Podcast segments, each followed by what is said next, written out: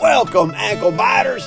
You've stumbled on to Firefire's Fire-Fetched Fables, the home of tall tales, old chestnuts, fish stories, and other unassorted yarns. We mostly cater to the young'uns here, but you grown-ups can have a listen too. If you have a mind to, tap on the follow button on your podcast app or find us on the Facebook. In the meantime, turn off the TV, put down the cell phone, get yourself a glass of warm milk, and settle in for some old time storytelling. Tonight's episode The Wind in the Willows, Chapter 9 Wayfarers All.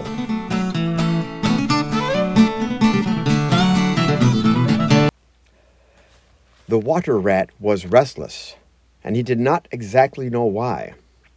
To all appearance, the summer's pomp was still at fullest height, and although in the tilled acres green had given way to gold, though rowans were reddening, and the woods were dashed here and there with a tawny fierceness, yet light and warmth and color were still present in undiminished measure, clean of any chilly premonitions of the passing year. But the constant chorus of the orchards and hedges had shrunk to a casual evensong from a few yet unwearied performers. The robin was beginning to assert himself once more, and there was a feeling in the air of change and departure. The cuckoo, of course, had long been silent, but many another feathered friend, for months a part of the familiar landscape and its small society, was missing too, and it seemed that the ranks thinned steadily day by day.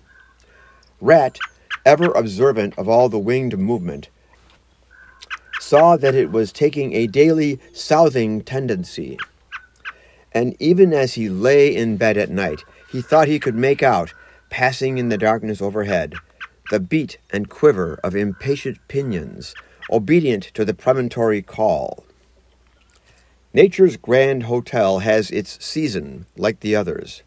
As the guests, one by one, pack, pay, and depart, and the seats at the table d'hote shrink pitifully at each succeeding meal, as suites of rooms are closed, carpets taken up, and waiters sent away, those boarders who are staying on en pension until the next year's full reopening cannot help being somewhat affected by all these flittings and farewells, this eager discussion of plans, routes, and fresh quarters, this daily shrinkage in the stream of comradeship.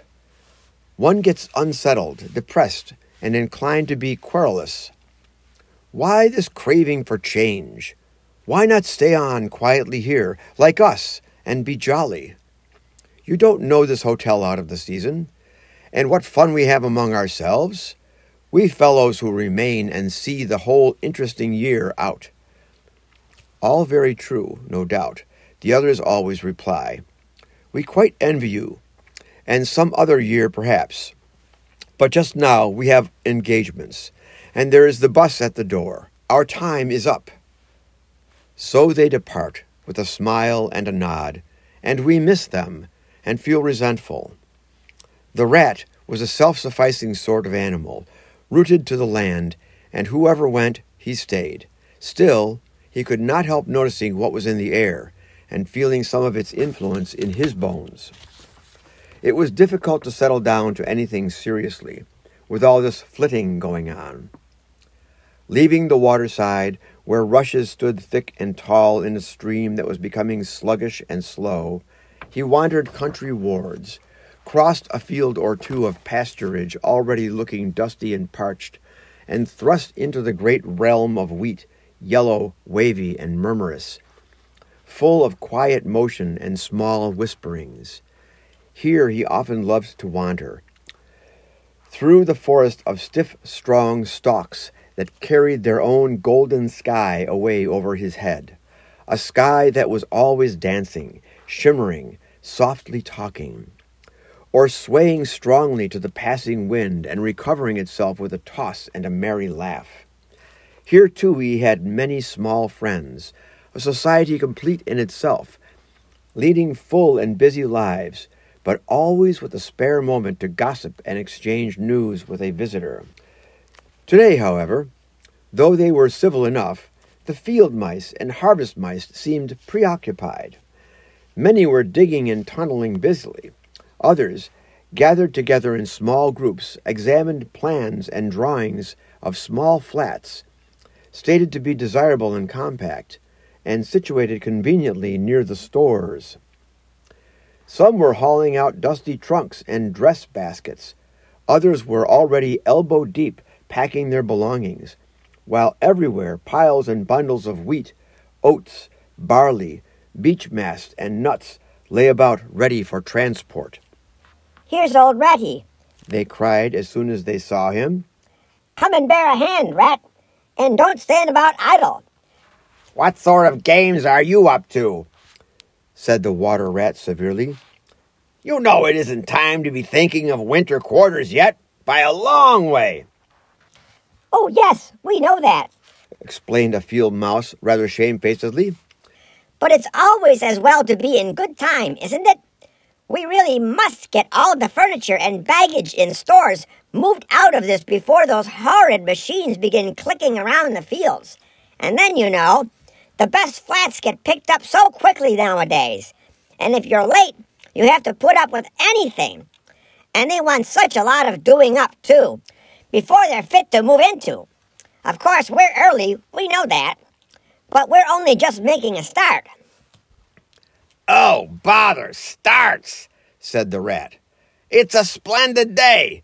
Come for a row, or a stroll along the hedges, or a picnic in the woods, or something. Well, I think not today, thank you. replied the field mouse hurriedly. Perhaps some other day, when we've more time. The rat, with a snort of contempt, swung round to go, tripped over a hat box, and fell with undignified remarks. If people would be more careful Said a field mouse rather stiffly. and look where they're going, people wouldn't hurt themselves and forget themselves. Mind that hold all, rat. You'd better sit down somewhere. In an hour or two, we may be more free to attend to you. You won't be free, as you call it, much this side of Christmas. I can see that. retorted the rat grumpily, as he picked his way out of the field. He returned somewhat despondently to his river again, his faithful, steady going old river, which never packed up, flitted, or went into winter quarters. In the osiers which fringed the bank, he spied a swallow sitting. Presently, it was joined by another, and then by a third, and the birds, fidgeting restlessly on their bough, talked together earnestly and slow. What, already? said the rat, strolling up to them. What's the hurry? I call it simply ridiculous. Oh, we're not off yet, if that's what you mean. replied the first swallow. We're only making plans and arranging things. Talking it over, you know. What route we're taking this year, and where we'll stop, and so on. That's half the fun. Fun, said the rat. Now that's just what I don't understand. If you've got to leave this pleasant place, and your friends who will miss you, and your snug homes that you've just settled into, why, when the hour strikes, I've no doubt you'll go bravely and face all the trouble and discomfort and change and newness and make believe that you're not very unhappy. But to want to talk about it, or even think about it, till you really need, No, you don't understand, naturally. said the second swallow.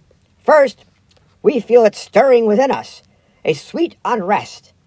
Then back come the recollections one by one, like homing pigeons. They flitter through our dreams at night. They fly with us in our wheelings and circlings by day. We hunger to inquire of each other, to compare notes and assure ourselves that it was all really true, as one by one the scents and sounds and names of long forgotten places come gradually back and beckon to us. couldn't you stop on just for this year? suggested the water rat wistfully. We'd all do our best to make you feel at home. You've no idea what good times we have here while you are far away, I tried stopping on one year. said the third swallow. I had grown so fond of the place that when the time came, I hung back and let the others go on without me. For a few weeks, it was all well enough.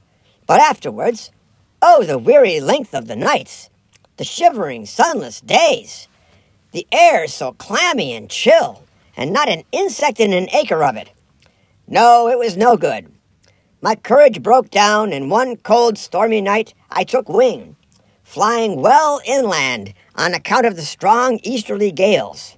It was snowing hard as I beat through the passes of the great mountains, and I had a stiff fight to win through.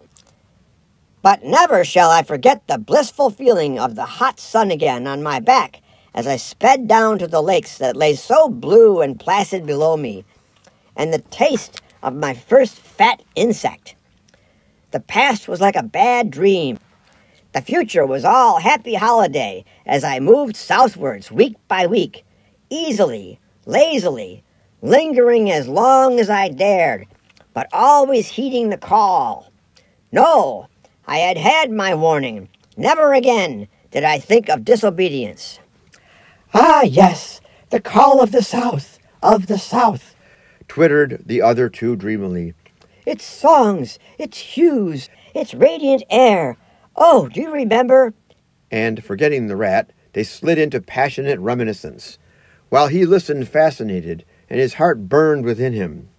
In himself, too, he knew that it was vibrating at last, that chord hitherto dormant and unexpected. The mere chatter of these southern bound birds, their pale and second hand reports, had yet power to awaken this wild new sensation and thrill him through and through with it. What would one moment of the real thing work in him? One passionate touch of the real southern sun, one waft of the authentic odor. With closed eyes, he dared to dream a moment in full abandonment, and when he looked again, the river seemed steely and chill, the green fields gray and lightless. Then his loyal heart seemed to cry out on his weaker self for its treachery. Why do you ever come back then at all?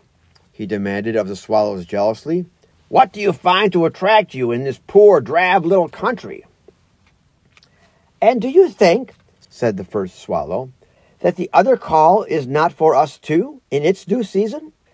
The call of lush meadow grass, wet orchards, warm insect haunted ponds, of browsing cattle, of haymaking, and all the farm buildings clustered round the house of perfect eaves? Do you suppose, asked the second one, that you are the only living thing that craves with a hungry longing to hear the cuckoo's note again? In due time, said the third, we shall be homesick once more for the quiet water lilies swaying on the surface of an English stream. But today, all that seems pale and thin and very far away. Just now our blood dances to other music. They fell a twittering among themselves once more, and this time their intoxicating babble was of violet seas, tawny sands, and lizard haunted walls. Restlessly, the rat wandered off once more, climbed the slope that rose gently from the north bank of the river, and lay looking out towards the great ring of downs that barred his vision further down southwards. His simple horizon hitherto, his mountains of the moon, his limit beyond which nothing he had cared to see or know. Today, to him gazing south with newborn need stirring in his heart, the clear sky over their long, low outline seemed to pulsate with promise. Today, the unseen was everything, the unknown the only real fact of life. On this side of the hills was now the real blank. On the other side lay the crowded and colored panorama that his inner eye was seeing so clearly. What seas lay beyond, green, leaping, and crested? What sun bathed coasts along which the white villas glittered against the olive woods? What quiet harbors, thronged with gallant shipping bound for purple islands of wine and spice, islands set low in languorous waters. He rose and descended riverwards once more, then changed his mind and sought the side of the dusty lane. There, lying half buried in the thick, cool underhedge tangle that bordered it, he could muse on the metalled road and all the wondrous world that it led to, on all the wayfarers, too, that might have trodden it, and the fortunes and adventures they had gone to seek or found unseeking, out there, beyond, beyond. Footsteps fell on his ear, and the figure of one that walked somewhat wearily came into view, and he saw that it was a rat, and a very dusty one. The wayfarer, as he reached him, saluted with a gesture of courtesy that had something foreign about it, hesitated a moment, then with a pleasant smile turned from the track and sat down by his side in the cool herbage. He seemed tired, and the rat let him rest unquestioned, understanding something of what was in his thoughts, knowing, too, the value all animals attach at times to mere silent companionship, when the weary muscles slacken and the mind marks time. The wayfarer was lean and keen featured, and somewhat bowed at the shoulders.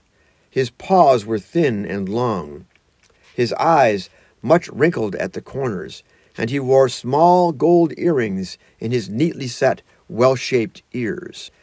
His knitted jersey was of a faded blue. His breeches, patched and stained, were based on a blue foundation, and his small belongings that he carried were tied up in a blue cotton handkerchief. When he had rested a while, the stranger sighed, snuffed the air, and looked about him. That was clover, that warm whiff on the breeze, he remarked. And those are cows we hear cropping in the grass behind us and blowing softly between mouthfuls. There is the sound of distant reapers, and yonder rises a blue line of cottage smoke against the woodland. The river runs somewhere close by, for I hear the call of a moorhen, and I see by your build that you're a fresh-water mariner. Everything seems asleep, and yet going on all the time. It is a goodly life that you lead, friend. No doubt the best in the world, if only you are strong enough to lead it. Yes, it's the life, the only life to live, responded the water rat dreamily and without his usual wholehearted conviction. I did not say exactly that, replied the stranger cautiously. But no doubt it's the best. I've tried it, and I know. And because I've tried it, six months of it, and I know it's the best, here I am, footsore and hungry, tramping away from it, tramping southward, following the old call, back to the old life, the life which is mine and which will not let me go. Is this, then, yet another of them? mused the rat. And where have you just come from? he asked. He hardly dared to ask where he was bound for. He seemed to know the answer only too well. Nice little farm, replied the wayfarer briefly. Up along in that direction. He nodded northwards. Never mind about it. I had everything I could want everything I had any right to expect of life, and more. And here I am, glad to be here all the same, though glad to be here. So many miles further on the road, so many hours nearer to my heart's desire. His shining eyes held fast to the horizon, and he seemed to be listening for some sound that was wanting from that inland acreage, vocal as it was with the cheerful music of pasturage and farmland. You are not one of us, said the water rat, nor yet a farmer, or even, I should judge, of this country. Right, replied the stranger. I am a seafaring rat, I am, and the port I originally hail from is Constantinople. Though I'm a sort of a foreigner there, too, in a matter of speaking. You will have heard of Constantinople, friend. A fair city, and an ancient and glorious one and you may have heard, too, of Sigurd, king of Norway, and how he sailed thither with sixty ships, and how he and his men rode up through the streets and all canopied in their honor with purple and gold, and how the emperor and empress came down and banqueted with him on board his ship. When Sigurd returned home, many of his Northmen remained behind and entered the emperor's bodyguard, and my ancestor, a Norwegian born, stayed behind too, with the ships that Sigurd gave the emperor. Seafarers we have ever been, and no wonder. As for me, the city of my birth is no more my home than any pleasant port between there and the London River. I know them all, and they know me. Set me down on any of their quays or foreshores, and I am home again. I suppose you go great voyages, said the water rat with growing interest. Months and months out of sight of land, and provisions running short, and allowance as to water, and your mind communing with the mighty ocean, and all that sort of thing. By no means, said the sea rat frankly. Such a life as you describe would not suit me at all. I'm in the coasting trade, and rarely out of sight of land. It's the jolly times on shore that appeal to me as much as any seafaring. Oh, those southern seaports, the smell of them, the riding lights at night, the glamour. Well, perhaps you have chosen the better way, said the water rat, but rather doubtfully. Tell me something of your coasting, then, if you have a mind to, and what sort of harvest an animal of spirit might hope to bring home from it to warm his latter days with gallant memories by the fireside. For my life, I confess to you, feels to me today somewhat narrow and circumscribed. My last voyage, began the sea rat, that landed me eventually in this country, bound with high hopes for my inland farm, will serve as a good example of any of them, and indeed, as an epitome of my highly colored life. Family troubles, as usual, began it. The domestic storm cone was hoisted, and I shipped myself on board a small trading vessel bound from Constantinople by classic seas whose every wave robs with a deathless memory to the Grecian islands and the Levant. Those were golden days and balmy nights, in and out of harbor all the time, old friends everywhere, sleeping in some cool temple or ruined cistern during the heat of the day, feasting in song after sundown, under great stars set in a velvet sky. Thence we turned and coasted up the Adriatic, its shores swimming in an atmosphere of amber, rose, and aquamarine. We lay in wide landlocked harbors. We roamed through ancient and noble cities until at last one morning, as the sun rose royally behind us, we rode into Venice down a path of gold. Oh, Venice is a fine city, wherein a rat can wander at his ease and take his pleasure, or, when weary of wandering, can sit at the edge of the Grand Canal at night, feasting with his friends, when the air is full of music and the sky full of stars, and the lights flash and shimmer on the polished steel prows of the swaying gondolas, packed so that you could walk across the canal on them from side to side. And then the food. Do you like the shellfish? Well, well, we won't linger over that now.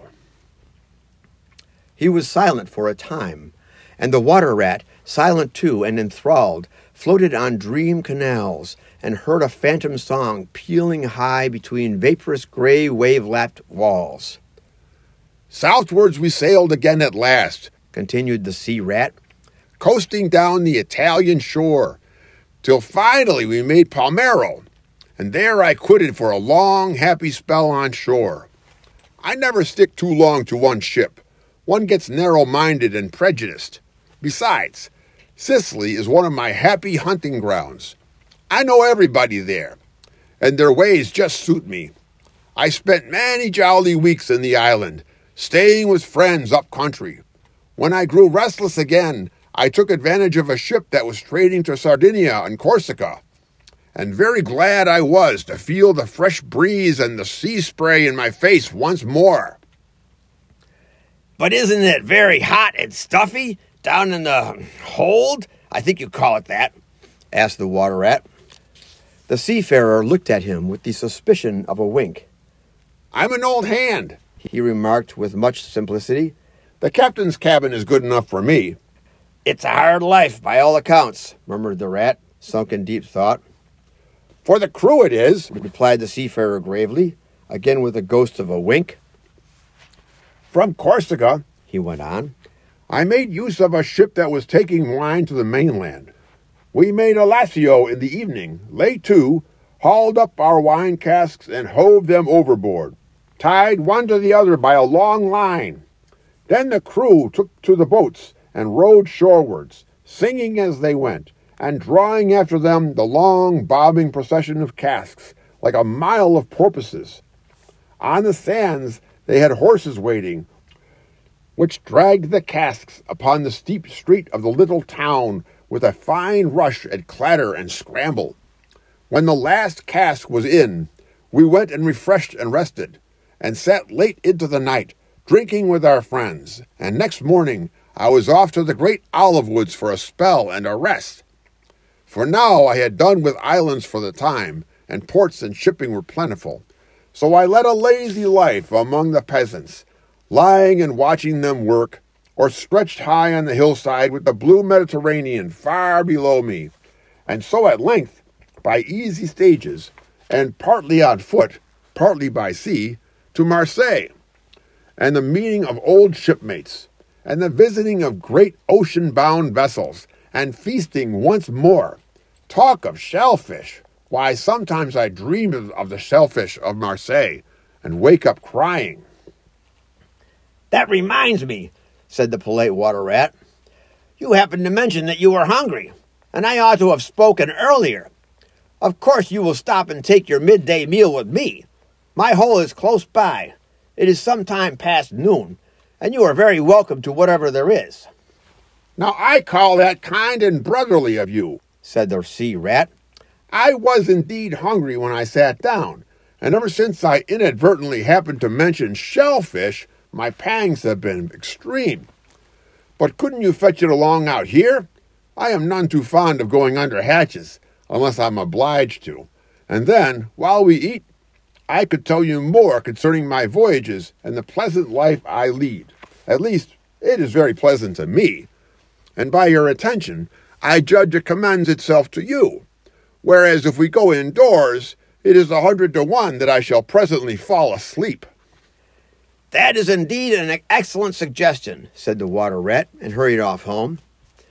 There he got out the luncheon basket and packed a simple meal, in which, remembering the stranger's origin and preferences, he took care to include a yard of long French bread, a sausage out of which the garlic sang, some cheese which lay down and cried, and a long necked, straw covered flask containing bottle sunshine, shed and garnered on far southern slopes. Thus laden, he returned with all speed, and blushed for pleasure at the old seaman's commendations of his taste and judgment. As together they unpacked the basket and laid out the contents on the grass by the roadside. The sea rat, as soon as his hunger was somewhat assuaged, continued the history of his latest voyage, conducting his simple hearer from port to port of Spain, landing him at Lisbon, Oporto, and Bordeaux, introducing him to the pleasant harbors of Cornwall and Devon, and so up the channel to that final quayside where, landing after winds long the contrary, storm driven and weather beaten, he had caught his first magical hints and heraldings of another spring, and, fired by these, had sped on a long tramp inland, hungry for the experiment of life on some quiet farmstead very far from the weary beating of any sea. Spellbound and quivering with excitement, the water rat followed the adventurer league by league, over stormy bays, through crowded roadsteads, across harbor bars on a racing tide, up winding rivers that hid their busy little towns round a sudden turn, and left him with a regretful sigh planted at his dull inland farm about which he desired to hear nothing. By this time their meal was over, and the seafarer, refreshed and strengthened, his voice more vibrant, his eye lit with a brightness that seemed caught from some far-away sea beacon, filled his glass with the red and glowing vintage of the south, and, leaning towards the water rat, compelled his gaze and held him, body and soul, while he talked. Those eyes were of the changing foam streaked gray green of leaping northern seas. In the glass shone a hot ruby that seemed the very heart of the South, beating for him who had courage to respond to its pulsation. The twin lights, the shifting gray and the steadfast red, mastered the water rat and held him bound, fascinated, powerless. The quiet world outside their rays receded far away and ceased to be. And the talk, the wonderful talk, flowed on. Or was it speech entirely? Or did it pass at times into song? Chanty of the sailors, weighing the dripping anchor, sonorous hum of the shrouds of a tearing northeaster, ballad of the fisherman hauling his nets at sundown against an apricot sky, chords of guitar and mandolin from gondola or caique. Did it change into the cry of the wind, plaintive at first, angrily shrill as it freshened, rising to a tearing whistle, sinking to a musical trickle of air from leech of the bellying sail. All these sounds of the spellbound listener seemed to hear, and with them the hungry complaint of the gulls and the sea mews, the soft thunder of the breaking wave, the cry of the protesting shingle. Back into speech again it passed, and with beating heart he was following the adventures of a dozen seaports, the fights, the escapes, the rallies, the comradeships, the gallant undertakings. Or he searched islands for treasure, fished in still lagoons, and dozed day long on warm white sand. Of deep sea fishings he heard tell, and mighty silver gatherings of the mile long net, of sudden perils, noise of breakers on a moonless night, or the tall bows of the great liner taking shape overhead through the fog. Of the merry homecoming, the headland rounded, the harbor lights opened out, the groups seen dimly on the quay, the cheery hail, the splash of the hawser, the trudge up the steep little street towards the comforting glow of red curtained windows. Lastly, in his waking dream, it seemed to him that the adventurer had risen to his feet, but was still speaking still holding him fast with his sea gray eyes. And now, he was softly saying, I take to the road again, holding on southwestwards for many a long and dusty day, till at last I reach the little gray sea town that I know so well, that clings along one steep side of the harbor. There, through dark doorways, you look down flights of stone steps overhung by great pink tufts of valerian and ending in a patch of sparkling blue water. The little boats that lie tethered to the rings and stanchions of the old seawall are gaily painted as those I clambered in and out of in my childhood. The salmon leap on the flood tide. Schools of mackerel flash and play past quaysides and foreshores, and by the windows the great vessels glide, night and day, up to their moorings or forth to the open sea. There, sooner or later, the ships of all seafaring nations arrive, and there, at its destined hour, the ship of my choice will let go its anchor.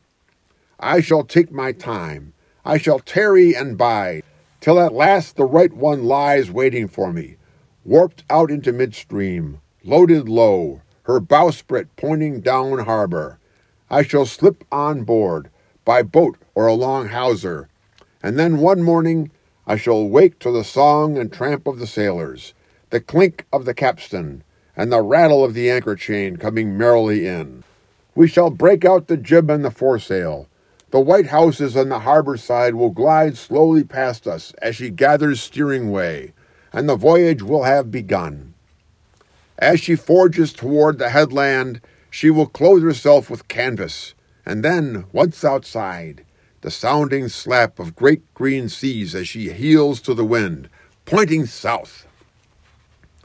And you, You will come too, young brother, for the days pass and never return, and the South still waits for you. Take the adventure, heed the call. Now, ere the irrevocable moment passes, 'tis but a banging of the door behind you, a blithesome step forward, and you are out of the old life and into the new. Then, some day, some day long hence, jog home here if you will, when the cup has been drained and the play has been played, and sit down by your quiet river with a store of goodly memories for company. You can easily overtake me on the road, for you are young, and I am aging and go softly. I will linger and look back, and at last I will surely see you coming, eager and light-hearted, with all the South in your face. The voice died away and ceased, as an insect's tiny trumpet t- dwindles swiftly into silence, and the water rat, paralyzed and staring, saw at last but a distant speck on the white surface of the road. Mechanically, he rose and proceeded to repack the luncheon basket, carefully and without haste. Mechanically, he returned home, gathered together a few small necessities and special treasures he was fond of, and put them in a satchel, acting with a slow deliberation, moving about the room like a sleepwalker listening ever with parted lips. He swung the satchel over his shoulder, carefully selected a stout stick for his wayfaring, and with no haste, but with no hesitation at all, he stepped across the threshold, just as the mole appeared at the door. Why, where are you off to, Ratty? asked the mole with great surprise, grasping him by the arm. Going south with the rest of them, murmured the rat in a dreamy monotone, never looking at him. Seawards first, and then on shipboard, and so to the shores that are calling me. He pressed resolutely forward, still without haste, but with dogged fixity of purpose. But the mole, now thoroughly alarmed, placed himself in front of him, and looking into his eyes, saw that they were glazed and set and turned a streaking and shifting gray. Not his friend's eyes, but the eyes of some other animal. Grappling with him strongly, he dragged him inside, threw him down, and held him. The rat struggled desperately for a few moments, and then his strength seemed suddenly to leave him, and he lay still and exhausted, with closed eyes, trembling. Presently the mole assisted him to rise and placed him in a chair, where he sat collapsed and shrunken into himself, his body shaken by a violent shivering, passing in time into an hysterical fit of dry sobbing. Mole made the door fast, threw the satchel into a drawer, and locked it, and sat down quietly on the table by his friend, waiting for the strange seizure to pass. Gradually, the rat sank into a troubled doze, broken by starts and confused murmurings of things strange and wild and foreign to the unenlightened mole and from that he passed into a deep slumber. Very anxious in mind, the mole left him for a time and busied himself with household matters. And it was getting dark when he returned to the parlor and found the rat where he had left him, wide awake indeed, but listless, silent, and dejected. He took one hasty glance at his eyes, found them, to his great gratification, clear and dark and brown again as before and then sat down and tried to cheer him up and help him to relate what had happened to him. Poor Ratty did his best, by degrees, to explain things, but how could he put into cold words what had mostly been suggestion? How recall, for another's benefit, the haunting sea voices that had sung to him? How reproduce at second hand the magic of the seafarer's hundred reminiscences? Even to himself, now the spell was broken, and the glamour gone. He found it difficult to account for what had seemed, some hours ago, the inevitable and only thing. It is not surprising, then, that he failed to convey to the mole any clear idea of what he had been through that day. To the mole, this much was plain. The fit, or attack, had passed away, and had left him sane again, though shaken and cast down by the reaction. But he seemed to have lost all interest for the time in the things that went to make up his daily life, as well as in all pleasant forecastings of the altered days and doings that the changing season was surely bringing. Casually, then, and with seeming indifference, the mole turned his talk to the harvest that was being gathered in, the towering wagons and their straining teams, the growing ricks, and the large moon rising over bare acres dotted with sheaves.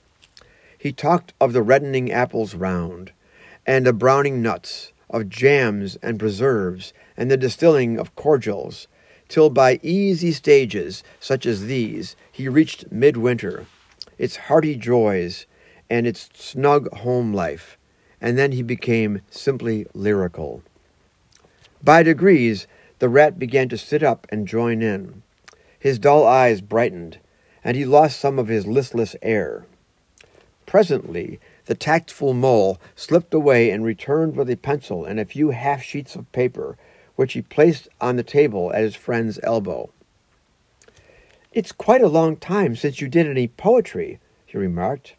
You might have a try at it this evening instead of, well, brooding over things so much. I've an idea that you'll feel a lot better when you've got something jotted down, if it's only just the rhymes.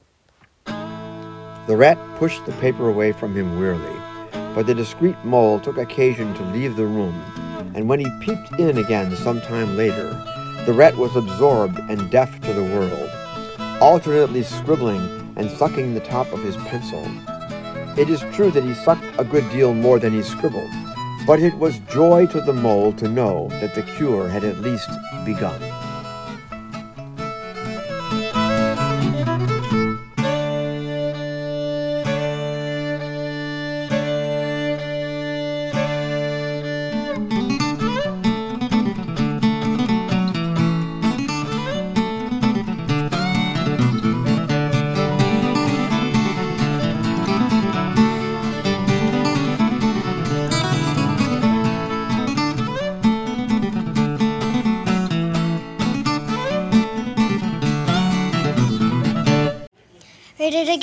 Read